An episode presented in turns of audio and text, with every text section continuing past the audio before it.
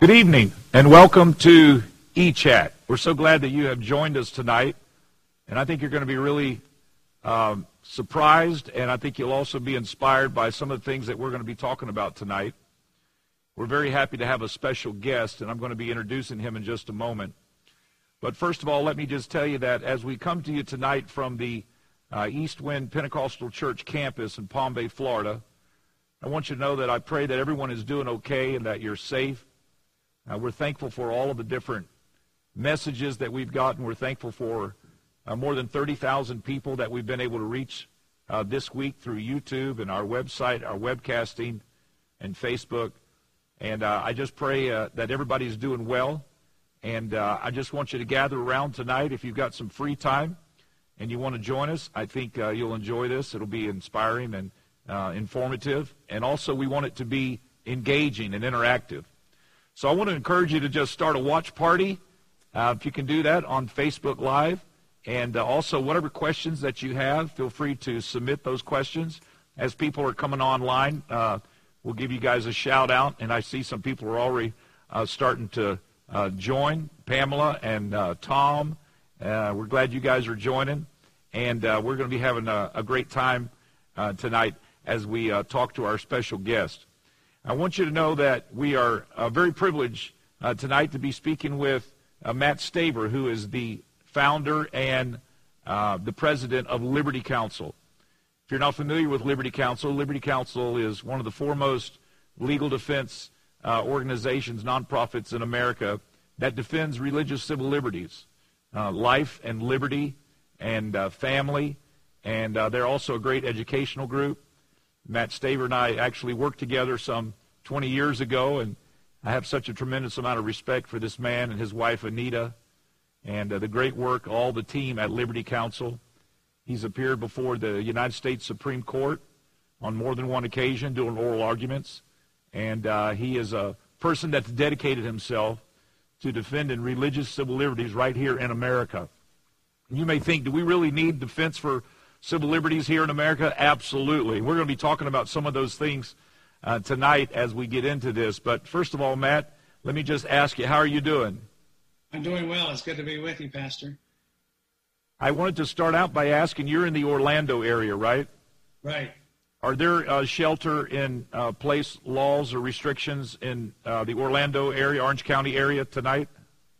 Well, for Orange County, that's a county of about one point three million plus people, residents, and obviously even more people work there. And so last week, uh, Thursday night, there was a type of shelter order, but it has a lot of restrictions. Uh, our uh, Liberty Counsel office is situated on the edge of Orange, Orange County, inside the county, and it is uh, exempted. So there's many exemptions. Primarily, it applies to Uh, various kinds of restaurants and other kinds of commercial establishments. It does uh, include a large number of um, businesses, but there's also a large number of businesses and organizations, operations that are exempted. Unfortunately, we meet several of those exemptions. Uh, in Seminole County, there is no stay-at-home order. Over the weekend, uh, the um, county did recommend that people that were sixty-five and uh, older, or that had certain predispositions, Posed, uh, health conditions, ought to uh, stay inside their homes, but that's not an order. That was a recommendation. So Seminole County is different than Orange County. I see. You know, um, we spoke maybe, um, I don't know, maybe ten days ago. It seems like time has kind of stood still for the for, the, for yeah. the past couple of weeks. You know, the Bible talks about Joshua making the sun stand still for a period of time, but I feel like it's done that for a couple of weeks, you know. But I, it feels like it. I'm losing track of the days. But, uh, you know, we, we spoke um, a few days ago, and I want to try to bring this out a little bit more and, and uh, get your advice and expertise on this. But, you know, um, there's this balancing act that's going on. Churches, obviously, in America have the right to assemble and to associate, and uh, we're, we're very, you know, guarded of those liberties and freedoms they've been fought hard for over the years.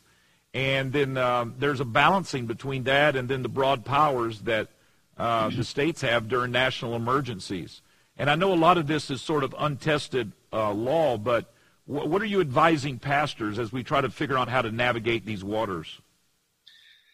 Well, we're really talking to them on a case-by-case basis because it is so different all over the country. In some cases, you have statewide orders.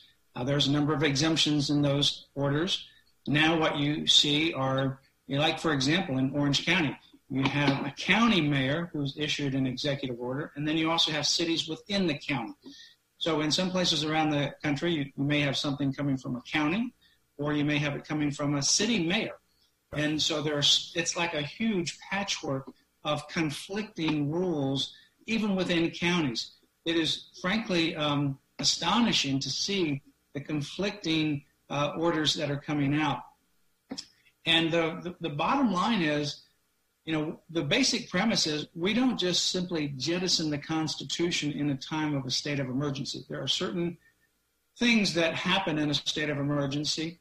On, What's amazing is the breadth of the laws that are on the books, whether it's um, on a state level or on a local level.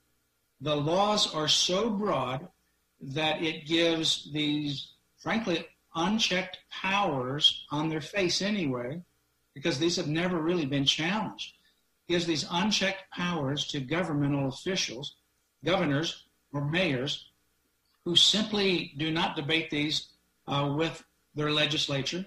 It's not uh, rolled out and even given pre-advanced notice to the people for feedback. And they print them off on their printers, and they rush to a press conference, and they issue these uh, executive orders, and then they threaten that they will be enforced under penalty of law. And some of them have even criminal consequences. And yet they're not drafted carefully. They're not reviewed by constitutional scholars. There's no one there to give and take the debate over how these things will apply. Right. So we are working individually with churches and individuals all over the country, walking through all these different landmines, if you will, mindful all the time of two things. One, uh, we don't uh, set aside the Constitution. It does not just simply get obviated. We don't operate as though there are no constitutional pre- freedoms. That includes freedom of speech. That includes assembly. That includes free exercise of religion. That includes a speedy trial for individuals who are charged with a crime, for example. Um, they don't just all of a sudden lose their constitutional rights to a speedy trial. On the other hand, there are health considerations to take into consideration. And then finally, you have to understand that in the context of a virus, in the context outside of a very temporary state of emergency, in the context of a hurricane, a tornado, a flood, fire, something like that, that's a very temporary, focused state of emergency. We've never had something like this quite the same nature, uh, except in the time of war. We have had a few Supreme Court cases that went to the U S Supreme Court with regards to constitutional rights during um, martial law, uh, and uh, but that was always during time of war or insurrectional rebellion, Uh, for example, even during the Civil War. In the context of what we're facing now, it's uncharted territory, to be honest with you. And so there's a lot of things to walk through. And, and of course, the courts have not really seen uh, these cases before. Yeah. Is one of those cases you're referring to, is that um, the case with the beginning of World War Two with the internment of mm-hmm. Japanese citizens in California? Yeah, and even, for example, Abraham Lincoln, as, as much as we think so uh, many good things about him, obviously we know he He led the movement for slavery, and he ultimately gave his life. Uh, but he also did some things that were frankly unconstitutional, and one of those was ignoring the constitutional right to habeas corpus. Uh, during the Civil War, he arrested certain uh, adversaries. He held them in jail. Uh, they went to court. The court said that you're violating their constitutional rights, and Abraham Lincoln just simply ignored it. Um, as much as, you know, history has sided with Abraham Lincoln, he was wrong to literally set aside the court order. Now, back then, the court didn't have a lot of enforcement authority as it does now, or it didn't have that same respect as it does now. Uh, but he literally set aside a constitutional provision regarding habeas corpus. In other words, somebody gets arrested, you have to show cause as to why they are going to be held. What are they being held for? What crime did they commit in order for you to hold them in the way that he did? And he refused to do so. Do you, do you think that they'll try to be a bootstrap argument back to those Supreme Court cases and say, well, actually, we were in a time of war as well. We had an invisible enemy do you think, you know, after this is passed, and there's, I'm sure, going to be a lot of uh, uh, different challenges in the legal system, do you feel like that that's going to be something that probably the government will pull from to try to say that they did have this authority because it was a national emergency and it, were, it really was a war? You know, I think they'll probably make those arguments, but uh, war is actually mentioned in the Constitution, and something like a virus or some other kind of um, health crisis like we face now is not mentioned in the Constitution. So there there are certain special precautions, obviously, when you are physically attacked from either a foreign enemy on the outside or there's insurrection on the inside. Uh, that is that is actually addressed in the Constitution itself.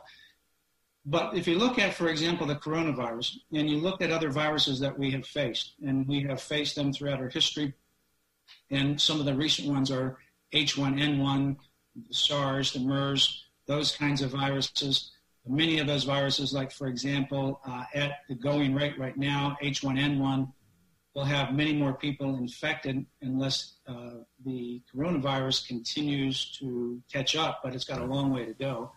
And we didn't lock down the country with H one N one. So I, th- I think the problem that we have is categorizing the magnitude of what we're facing compared to what we faced in the past outside of war, because that's a whole different, unique category, right, including the Civil War. Um, if we're going to do this on a regular basis, because the fact of the matter is um, we will have viruses. We'll have viruses worse than what we have now. We've experienced viruses worse than the coronavirus. And the question is, how long do you uh, set aside people's rights? What extent can you do that? And do you have to be more specific? You know, for example, in constitutional law, if you're going to um, target religion, or you're going to discriminate against religion or religious free exercise, the government has to have a compelling reason to do so. Well, let's grant that they have a compelling reason here with regards to health and safety. But you also have to reach that particular objective, health and safety protections, in the least restrictive means available. And the problem that these executive orders have, many of them, is they're not well thought out in terms of the exemptions that they provide. For example, in Virginia, liquor stores are exempted, churches are not, abortion clinics are exempted, but other elective surgeries are not. I don't see how in the world you can justify saying that a liquor store is an essential operation or essential service. And you have the same thing in other places as well. You have, in North Carolina, the original executive order did not ban uh, meetings in a library, public or private libraries, but it did ban meetings in churches. I don't know how you make that kind of a distinction uh, in these kinds of situations. So there's a lot of analysis that has to go through this, and a lot of these have not been well thought out. Yeah. You know, as, as um, Christians, we have sort of uh, conflicting feelings with this because um, as a pastor, you know, I'm aware of the scripture that says to forsake not the assembling of ourselves together. And yet we also have uh, the scripture that tells us to obey those that have the rule over us. So uh, what, how are we, how are we to balance legally, morally, ethically?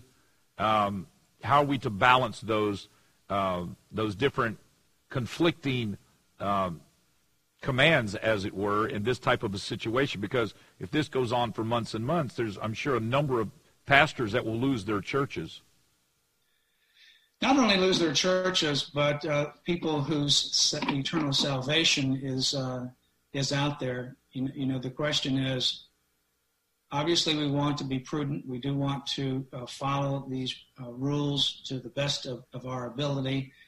Uh, we want to be able to protect human life and not put other humans uh, in danger and jeopardy. On the other hand, you have individuals um, that are in a lot of different categories. Uh, and those individuals are individuals seeking the Lord. They're, at this time, particularly under stress. Some of them have lost their jobs. Some of them don't know about the future of their jobs. Some of them have lost their businesses. Some of the businesses will never return.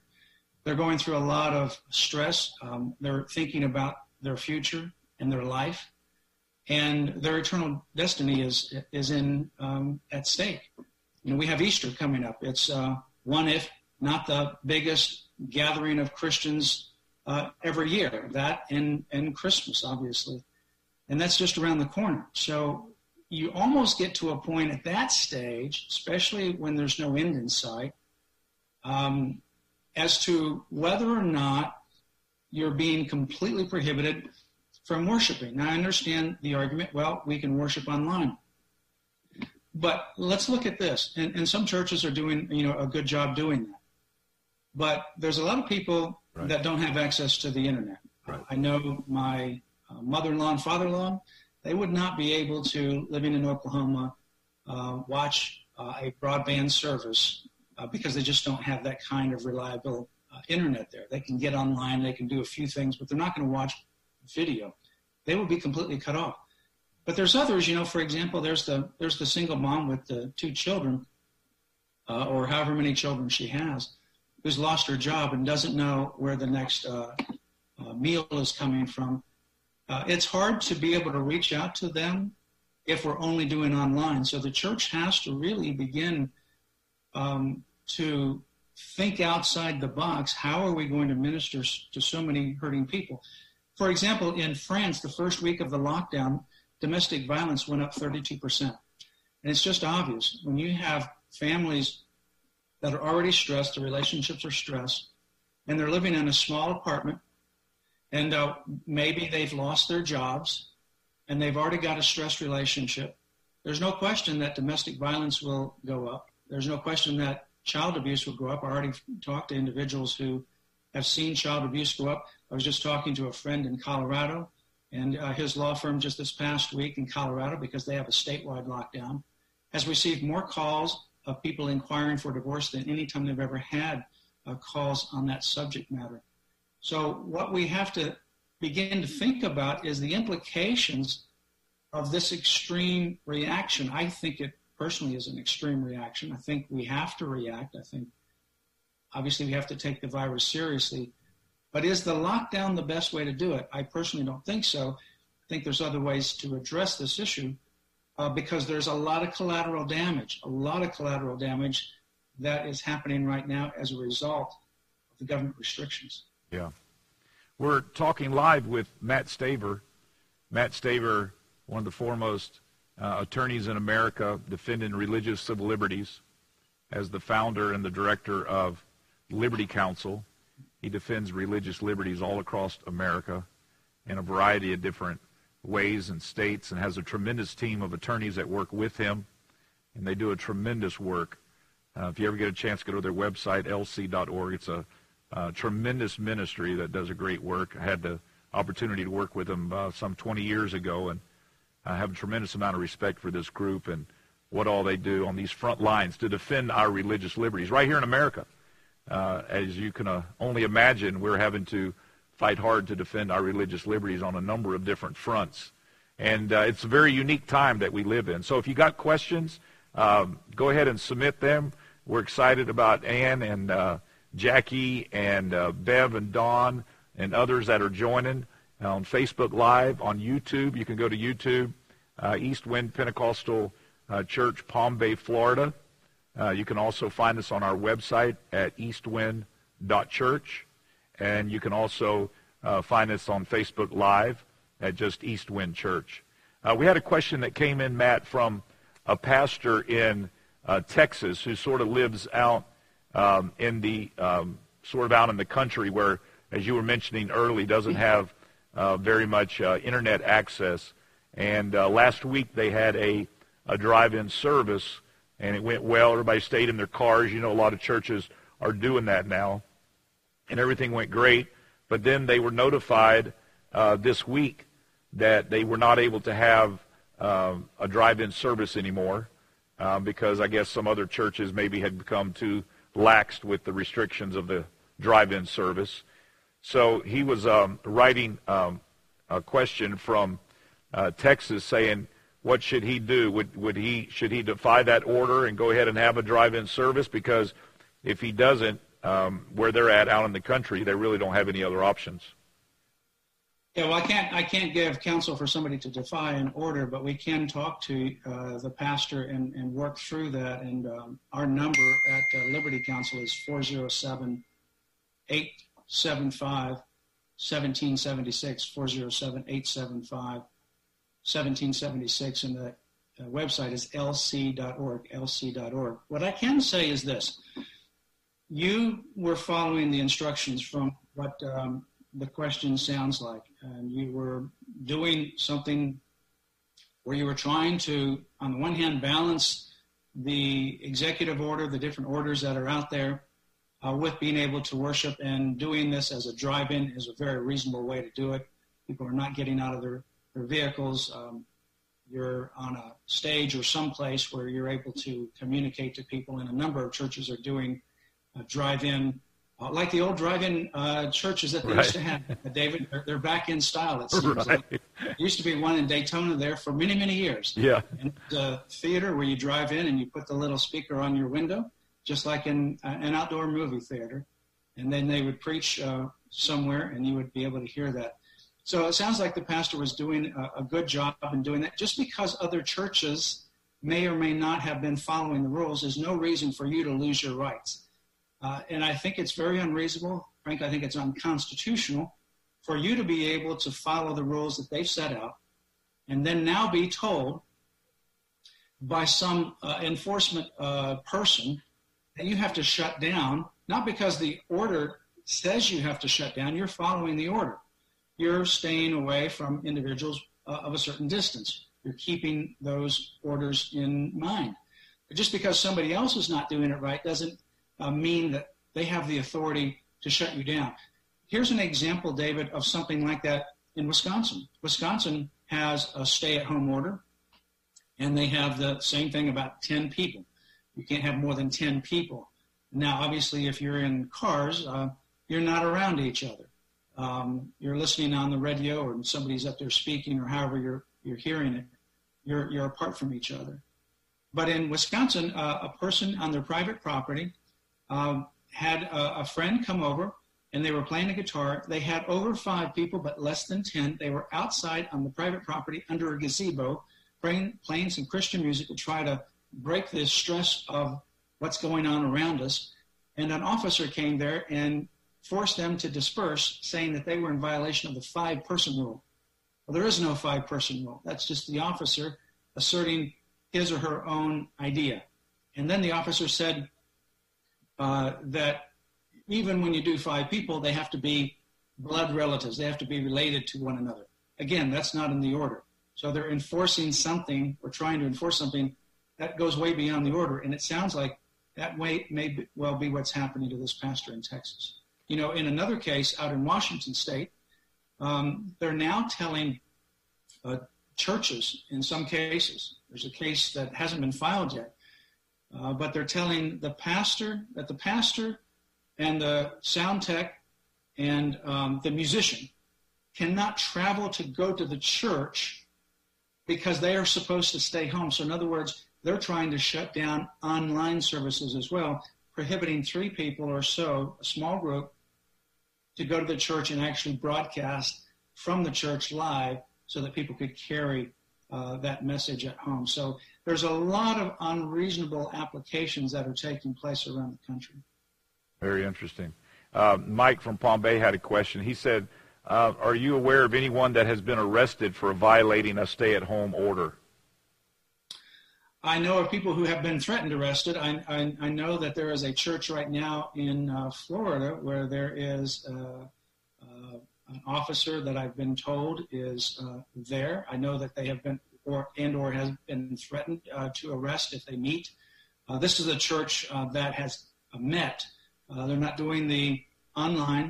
Uh, they, they do that all the time through their media services, but uh, they are not doing the drive-in either. They're actually meeting in the church, and uh, that one is being threatened. I, I don't know that he has been arrested, uh, but I know he's been threatened.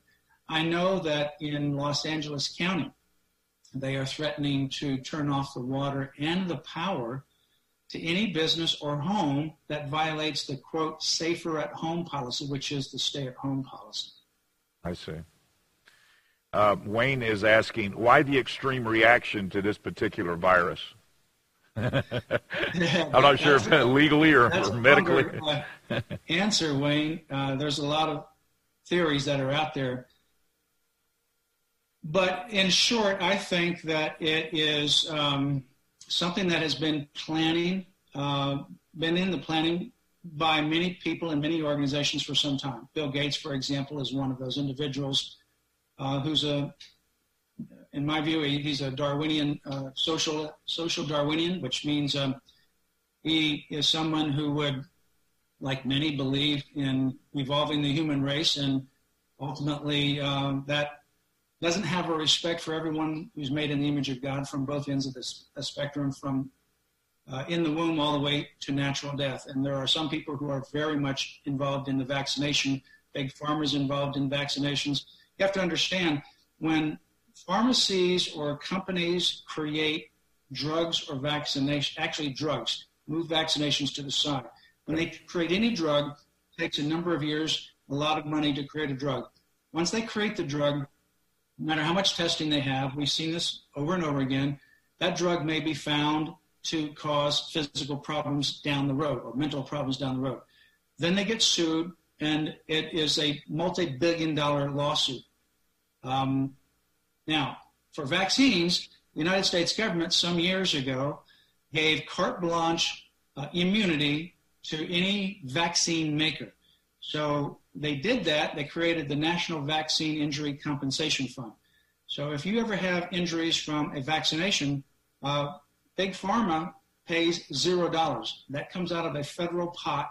We pay about one hundred billion dollars a year. We've paid over two billion dollars, two, uh, it's more between three uh, plus billion now dollars to individuals who have been injured. And those are individuals who are able to work through the bureaucracy.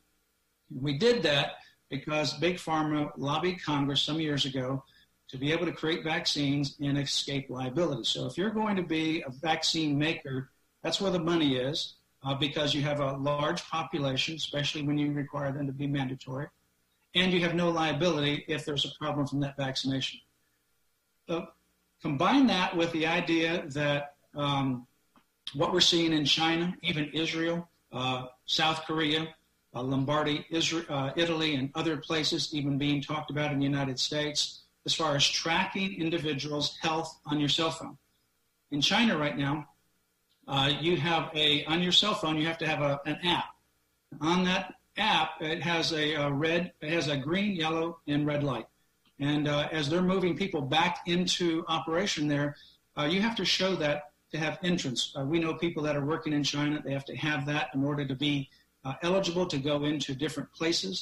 Uh, M I T, uh, Massachusetts, Massachusetts Institute of Technology, has a Technology Review magazine, just came out with an article, and they are advocating, uh, or the author, author was very much in favor of, being able to see a time when you go on an airplane um, and uh, an alert would go off. If you've had a virus, it tells when you had the virus, who you've been around, have you visited any hot spots, and when was your last vaccination?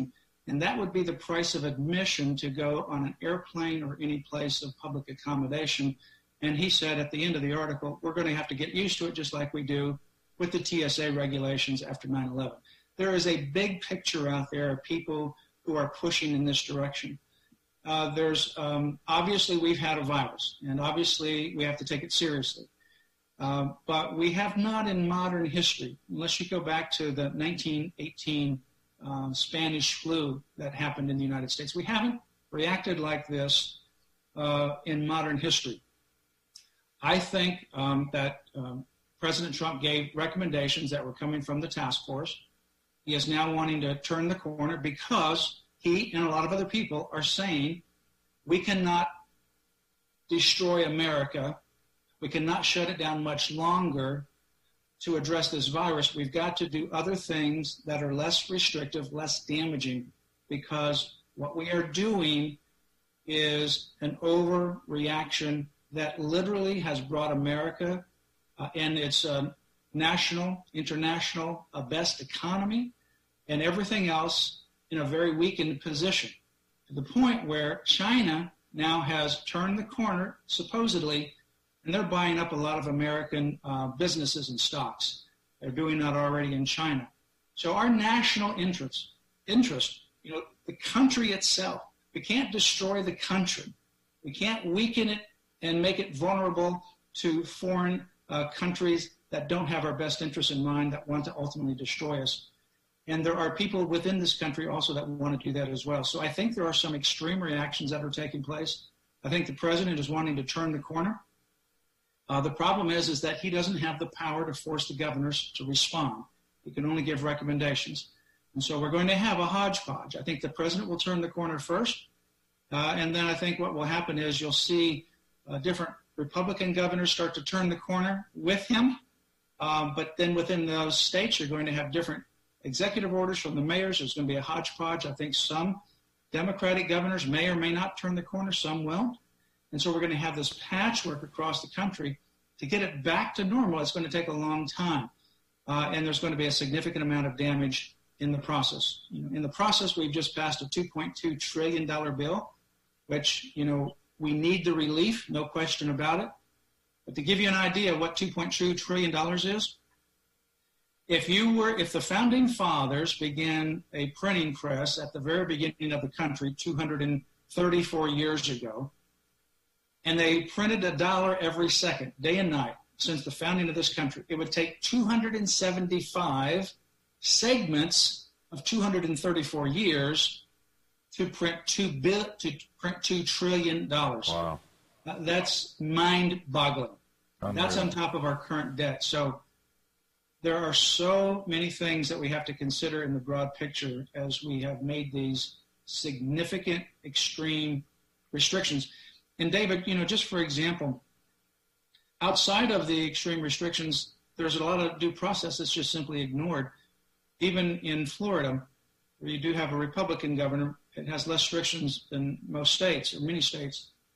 But on a Friday a week ago, the uh, governor gave the restaurants in all of Florida, we're a state of about almost twenty-three million people, gave the restaurants about a couple of hours on the afternoon of a Friday that they all have to do takeout or drive-through.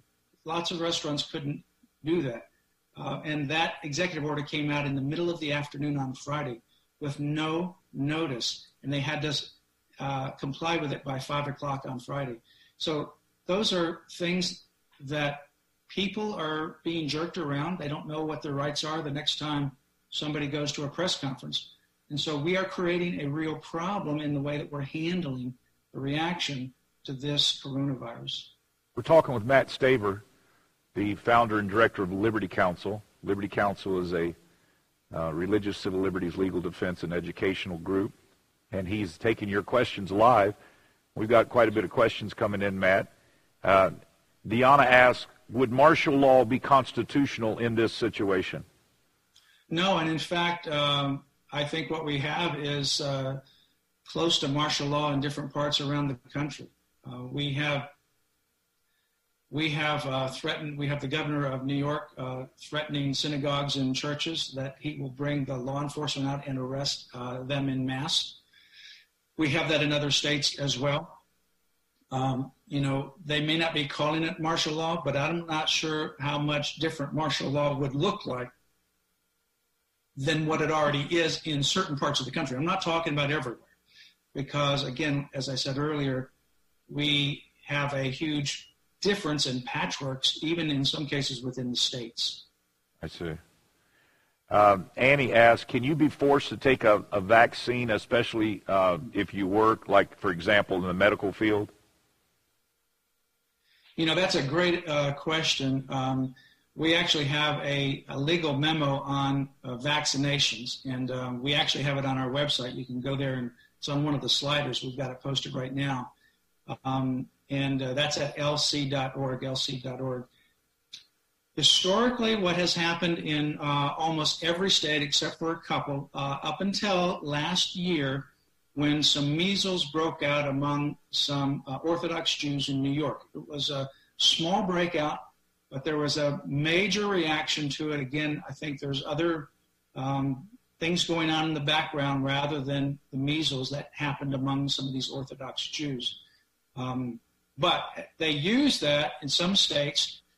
Now, California, for example, California had uh, most states, uh, except for a couple, I'm talking about just a small, small number, two perhaps, uh, of states had exemptions for religious uh, and medical. So in other words, there are some people that can't take a vaccination because it would actually cause physical harm to them. And there's other people that have religious objections to vaccinations, and those fall into two categories. One, a pro-life exemption or, or a pro-life reason, because uh, uh, there's certain vaccines uh, that are made from the aborted fetal tissue cells, and um, there are no alternatives to those. Uh, there are some that have alternatives to those, and you can get them with or without the aborted fetal tissue in it, which in itself has a, um, a moral as well as a, a physical issue of injecting some human D N A in your body. Um, so, and then there's the broader one, that your body's the temple of, of God and you're opposed to vaccinations all across the board. Most every state uh, allowed vaccination exemptions for religious reasons. Some of them allowed it for also philosophical reasons. You didn't have to have a religious reason. California allowed it for medical, religious, and philosophical. And just last year, they revoked the medical and philosophical objections, uh, opt-outs, because of this reaction to what happened in New York in the Orthodox community there. Some of those are making changes, uh, and about five of those have made changes since then. Those have not yet been challenged. Uh, we have litigated cases on behalf of individuals who were being forced to get vaccinations, and they had religious objections, pro-life and or a broader religious objection. We've been able to win those cases. But I can tell you where we are going now with this kind of coronavirus is there are efforts clearly underway. They're being significantly advanced by those who want to have mandatory vaccinations to require vaccinations. Uh, and the question will be, when a vaccination for this coronavirus is made, what will be the government pressure to cause you, to force you to do it? And I think there's going to be a huge government pressure. I can foresee instances um, like what we have with the, the app in China, where, where um, they're doing some of that in other places. It's not just China. That's being talked about in the United States as well, where if you were to get a driver's license or anything else, you would have to prove that you have certain up-to-date vaccinations. Um, that's going to be a big battle, um, and, and it's going to have to be one that we're going to have to watch. Uh, but I think it's also a significant uh, threat to religious freedom and to personal autonomy with regards to the issue of, of vaccinations, not only from a religious standpoint, but also from a medical consequences standpoint. I know some people say, well, there's no consequences. Well, there's no consequences, then why are we paying one hundred billion dollars a year to people who are injured from the National Vaccine Injury Compensation Fund? And that's just the tip of the iceberg, because most people, uh, they drop out before they can complete all the bureaucratic hurdles. Yeah. We're talking with Matt Staver, the founder of Liberty Counsel. In addition uh, to being an attorney, I know, Matt, you're also a uh, ordained minister. Do you see that there's any um, spiritual implications to what we're going through now? Do you think there's um, something, there's a big, that this is just part of a bigger picture? Or do you see this as just a random virus? Well, I do see it. Uh, you know, I, I, I, I don't have a crystal ball and, and know exactly how it all is. I know that uh, there is um, some evidence, uh, and I think they'll probably become even more so, that China was working on biotechnology uh, and biowarfare. And uh, it, it actually, their, their organization, the plant, that they have been working on biowarfare, and Israeli um Um, intelligence officer uh, completed his doctoral dissertation on biowarfare and was did his dissertation on the Wuhan laboratory from which this virus originated. And so there may have been some uh, of those things taking place. I think there's certainly spiritual components to it.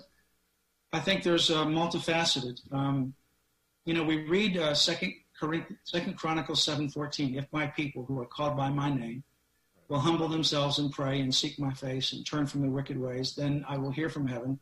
I will forgive their sin and I will heal their land. But verse thirteen actually says, if I close up the heavens so that there is no rain, if I send the locust to devour the land, or if I send a pestilence to my people, if my people who are called by my name. I'm not saying God sent this pestilence. I'm saying that certainly in the scriptures in the Old Testament, there's a lot of times where that has been mentioned. And that famous passage where we're talking about praying um, actually follows verse thirteen. It's interesting to see that in context. I'm not saying this is uh, something sent by God. I do think, however, that in terms of a spiritual situation, I think uh, Satan is fairly gleeful right now. And why is that? Um, the borders of Israel have been shut down. All of our tours to Israel this summer have been canceled. Uh, and that means a lot of people who would be able to go there and have literally a life-changing experience. Easter's coming up, Passover's coming up, all that's being shut down over in Israel. Uh, Easter's coming up now. Churches around the country are, are many of them are shut down uh, because of these different orders. Uh, and Easter is one of the biggest times of the year uh, for people coming to church and bringing a friend, and that's where they may meet the Lord for the very first time. There's a lot of stress that's happening in homes right now. We already have uh, couples and families that are under stress, um, and you put them in a small place, and you take away their income, you give them uncertainty, and then you see this kind of thing giving you constant news, and the T V and the radio, constant news. It's constantly upsetting and constantly um, irritating to people. The pressure builds, and what we're seeing in, in homes, with children, families, um, serious consequences that are taking place.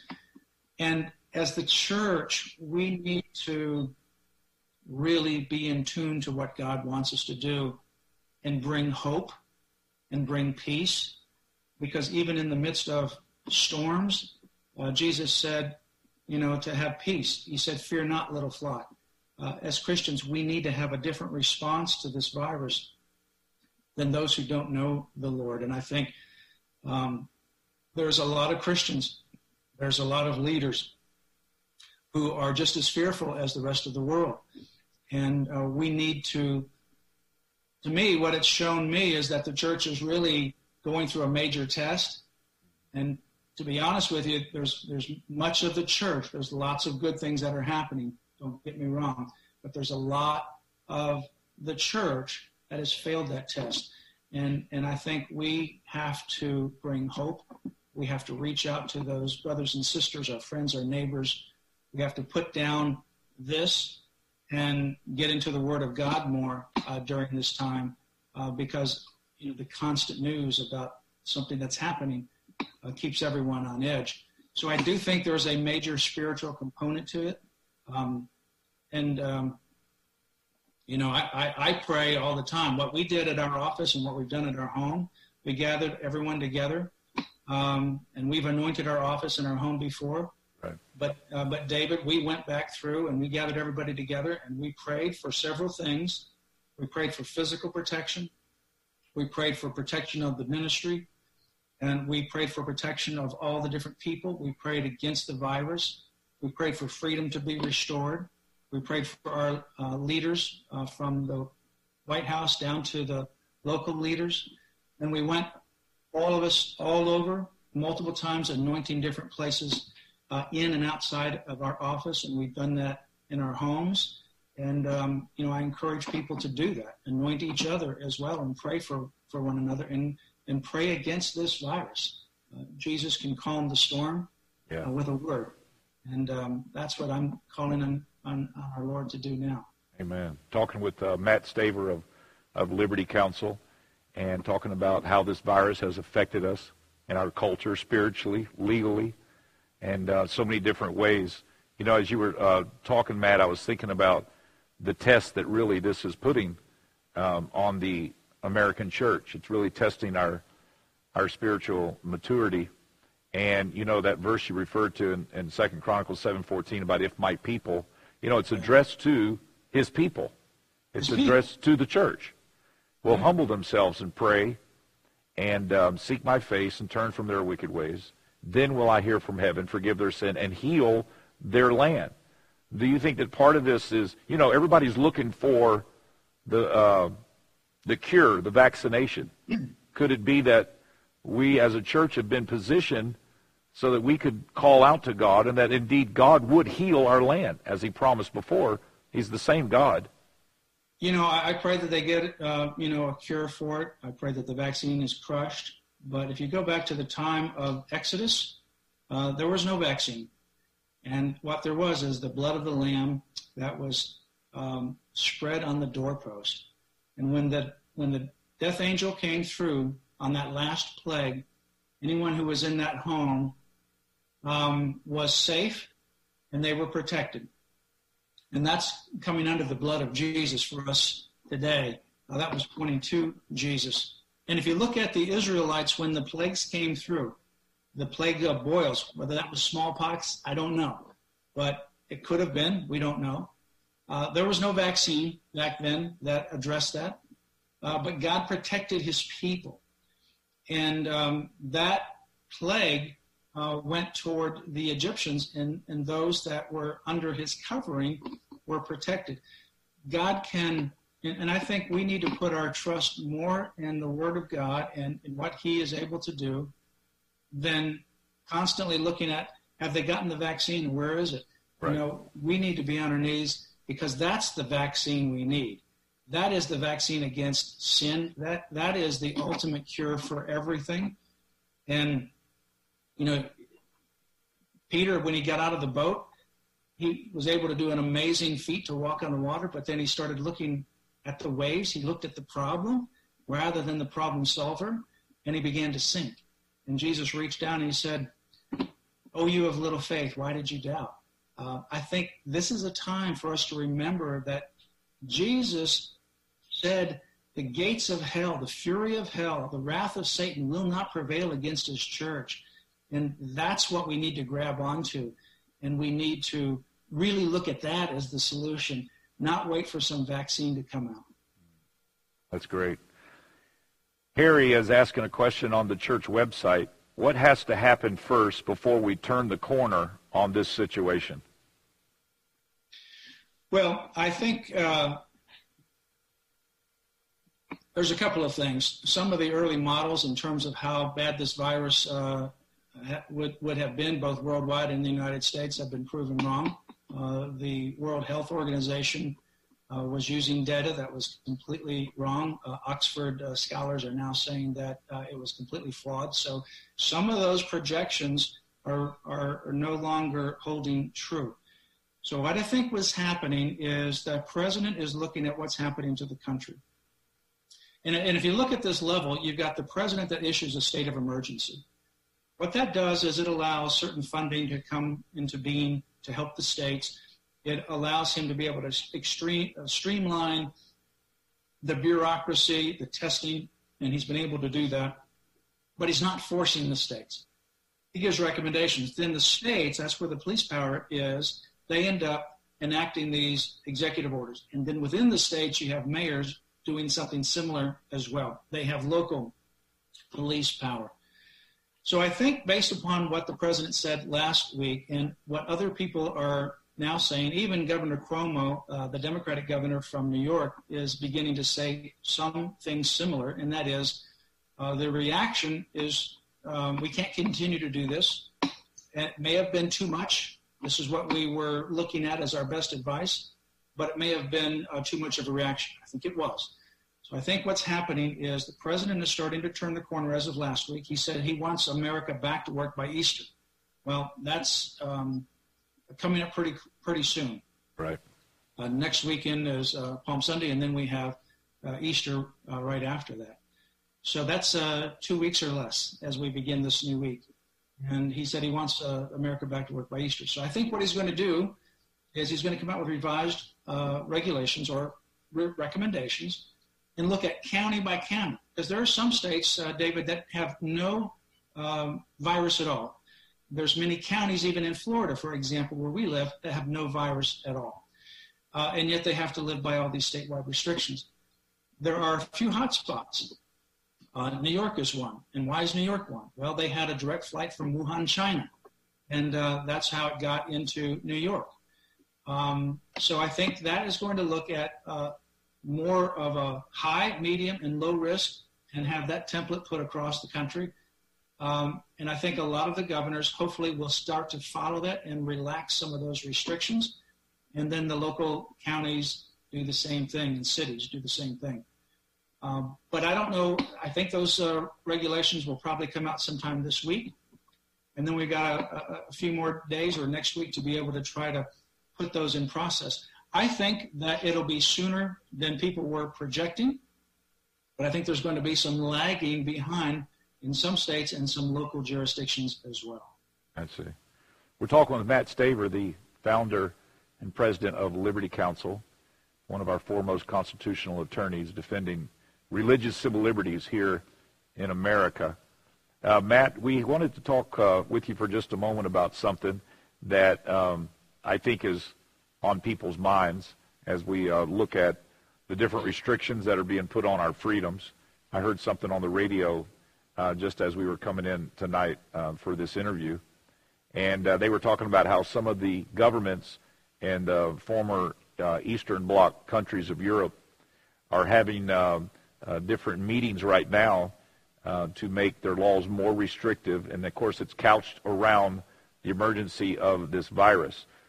And my question to you is, is there danger of that happening even in America? In other words, we, we put laws in place that we can't get rid of later on?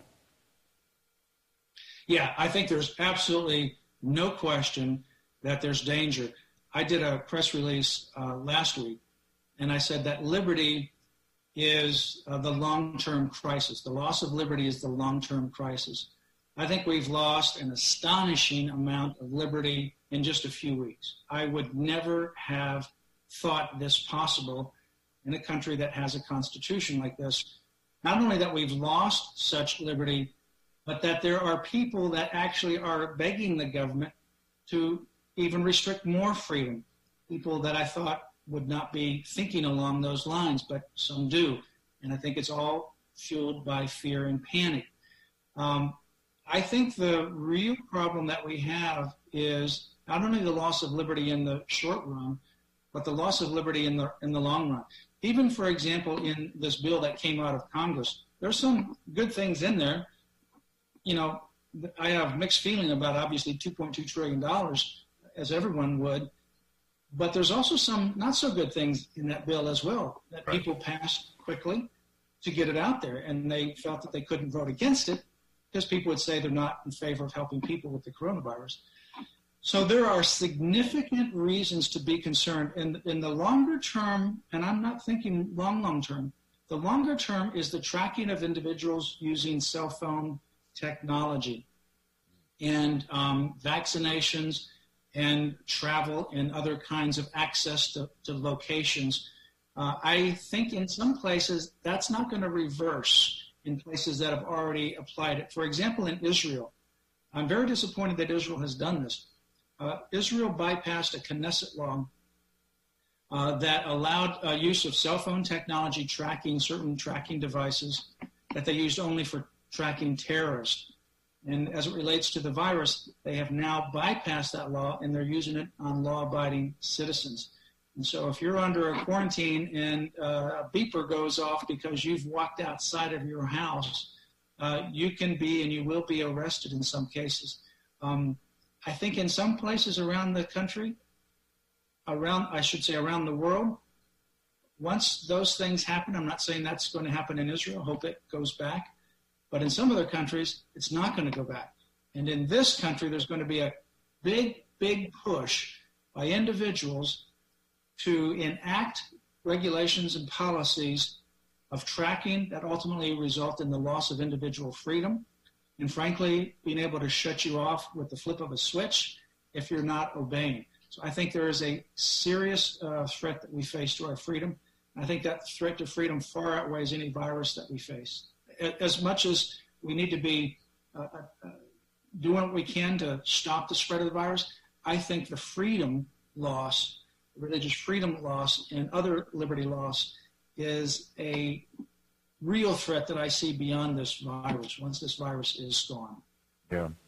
You know, Matt, since we've been on the, uh, the broadcast tonight, uh, Trump has extended the social distancing guidelines until uh, April thirtieth. Which I think we probably were expecting that because the numbers continue to rise. But, you know, sometimes I feel a little bit like I'm I'm waiting on a, a Delta plane in Atlanta, and they and it's been delayed, and, and they say it's going to be at seven fourteen, and then at six fifty they tell you it's going to be at seven fifty, and then at midnight you're still waiting on the plane to take off. Uh, how much longer are, are churches going to be able to just sit on the sidelines as this social distancing uh, continues to be extended?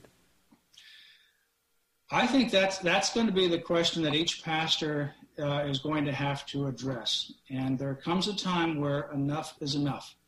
And you have to put this in perspective, even, for example, to the H one N one. Now, somebody might criticize, well, they didn't respond, they should have responded. But the H one N one was um, much more deadly uh, in terms of loss of life than, than this. Um, you know, some people don't want to compare this to the flu, and obviously there are differences, and so don't get me wrong on this. But we are in a uh, a low flu season in which right now we have about one hundred deaths a day. Flu season goes from October first to the end of March, and we have about twenty-two thousand deaths uh, during this time. That's about one hundred deaths a day, and that's a low flu season. You go back a couple of years ago, and we had thirty-four thousand deaths. We had fifty-four million people, one in every five persons were affected. Uh, we have Hundreds, we have between three hundred and five hundred thousand people that are hospitalized. I'm not talking about going to a doctor or walking clinic. I'm talking about going to a hospital uh, for treatment because of the annual flu that runs six months every year. Worldwide, every year, there are two hundred ninety thousand to six hundred forty-eight thousand deaths that happen from the flu every single year. That's, that's the parameter. So you have to put this in perspective to other things that we face. And the question is, is, is this uh, social distancing and are these extreme restrictions to literally shut down the economy uh, worth it in the context of are there other ways that we can best address the virus? And I think there are other ways. I, I think um, personally, I think we're using a chainsaw. We should be using a scalpel. Uh, and and we need to do things, yes, but I think some of the reactions are too broad, too damaging uh, in light of what we're facing. Believe me, we will have worse viruses than this in the future. And the question is, how often do we want to do this as a nation? Right. And, and go through this kind of process? Because it will be very cyclical, and um, those cycles are not going to be very uh, far spaced out. I mean, right. Even in our last uh, twenty years, you go back and you look at H one N one, SARS, and MERS, and, and, and others as well, that we've had Ebola that happened in different parts of the world, and so many that, that ravaged the world. So we've got to come up with a better response mechanism than, than what we're doing, and I think we can if we think through this better. Matt, Liberty Counsel uh, does a lot with the educational system in America in terms of working to defend religious liberties, and also does a lot of educational work. You were the chairman of the steering committee for the law school at Liberty, and then the dean of law at Liberty University. We had a question that came in from Wes. What impact do you see this having on education, especially for high school students, where each semester is crucial, credit hour requirements for graduation, college entrance, and et cetera? That is a huge question. Uh, we we see this happening all over the country um, with um, people who uh, they need certain grades. Some of these uh, some of these schools are allowing the teachers to, to do one of two things without having a uniform response to it. In fact, we have people working uh, for us that are in the same category. And the schools have said, you can either give them a pass-fail uh, or uh, you can Um, have them repeat that class. Well, for some of these, that this is their last semester and they're having to apply to different colleges, that's not an option. Um, there's a lot of these issues that are happening a- across the country, um, and they're causing significant amounts uh, of, of problems. You know, outside of that, um, you know, within the edu- every law school in the country, David, right now is online. Uh, right. and, and every law school in the country now is thinking about doing pass-fail. Um, and so what do you do with those people in their first year that may not otherwise make it? They get passed on. It's a real, it's a real compounding problem. There are people that need certain grades to get into certain schools, medical schools, for example, if they're in college or law school or some other school, and a pass-fail is just not going to cut it. uh, for that uh, unless they get a slack, a little bit of slack on the other end. So it's causing a, a, a huge uh, problem. You know, obviously, there's other uh, emotional issues that happen because your graduation may be canceled. But in terms of academics, they can have a real serious uh, implication on your academics. We'll take one more question from our audience. We're talking with Matt Staver of Liberty Counsel. Matt, Chuck asks, could the fallout of not following a federal or a state mandate be the loss of a church's tax-exempt status? No, I don't think so. Uh, the only um, basis for a loss of a, a, well, there are several bases, but, you know, usually we talk about it in the context of political activity, but no church has ever lost its, uh, its, uh, nonprofit tax exemption over that. And churches are a lot different. Um, churches are the only nonprofit that don't need a letter. So in other words, what you do today doesn't hold over to what you do tomorrow. So if you make a mistake today and it's and, and um, somebody calls you on the carpet for it, but you don't make that same thing tomorrow, it's like you're um, born again, if you will. That's kind of what I would say, in the sense that if you're a church right. and you're meeting today for the first time, David, and you're a church, you've never applied for tax exemption, you're tax exempt from that moment. Other organizations that want to get a tax exemption, they have to fill out a form and they go through the I R S process and it takes months, and then they get the letter back and the letter gives them the tax exemption. Churches are tax exempt. Uh, they're exempted from the I R S code from having to apply. If you operate and act like a church today, no matter what you did yesterday, you're tax exempt as of that moment. Even if you made a mistake, for example, uh, you're tax exempt uh, as of that moment of your operation. So they're in a completely different uh, ball game, completely different category than any other nonprofit. Awesome. Well, Matt, we sure do appreciate your time.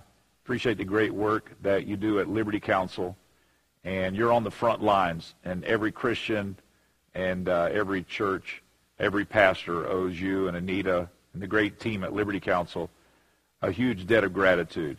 But not only gratitude, certainly our financial support as well. If people want to contact you, Matt, if churches or pastors or individuals want to contact you um, in these weeks and months ahead, uh, what would be the best way for them to contact you? Uh, the two ways would be just go to our website, L C dot org, the letter L, the letter C dot org. And there you have the phone number, and you also have the email, L C dot org. The email is liberty at L C dot org, liberty at L C dot org, and the website is L C dot org. And the phone number is four oh seven, eight seven five, one seven seven six, four oh seven, eight seven five, one seven seven six. Awesome. Thank you so much, Matt. Thanks for all the great work you do, and thanks for joining us uh, here tonight. We certainly appreciate it. Uh, thank you. It's good to be with you, David. Good to see you. Well, that concludes our interview with Matt Staver of Liberty Counsel tonight. And don't forget, next week we're going to be uh, interviewing Doctor Uh, Margaret Myers. We're going to be talking about the whole mental health issue. Uh, I don't know how much longer we can all stay locked up without us losing our minds. And uh, we're going to be talking to uh, Doctor Myers and be talking about the issues as it relates to our, our mental health going forward. And so I hope that you'll join us again uh, next Sunday night for eChat. God bless you in Jesus' name.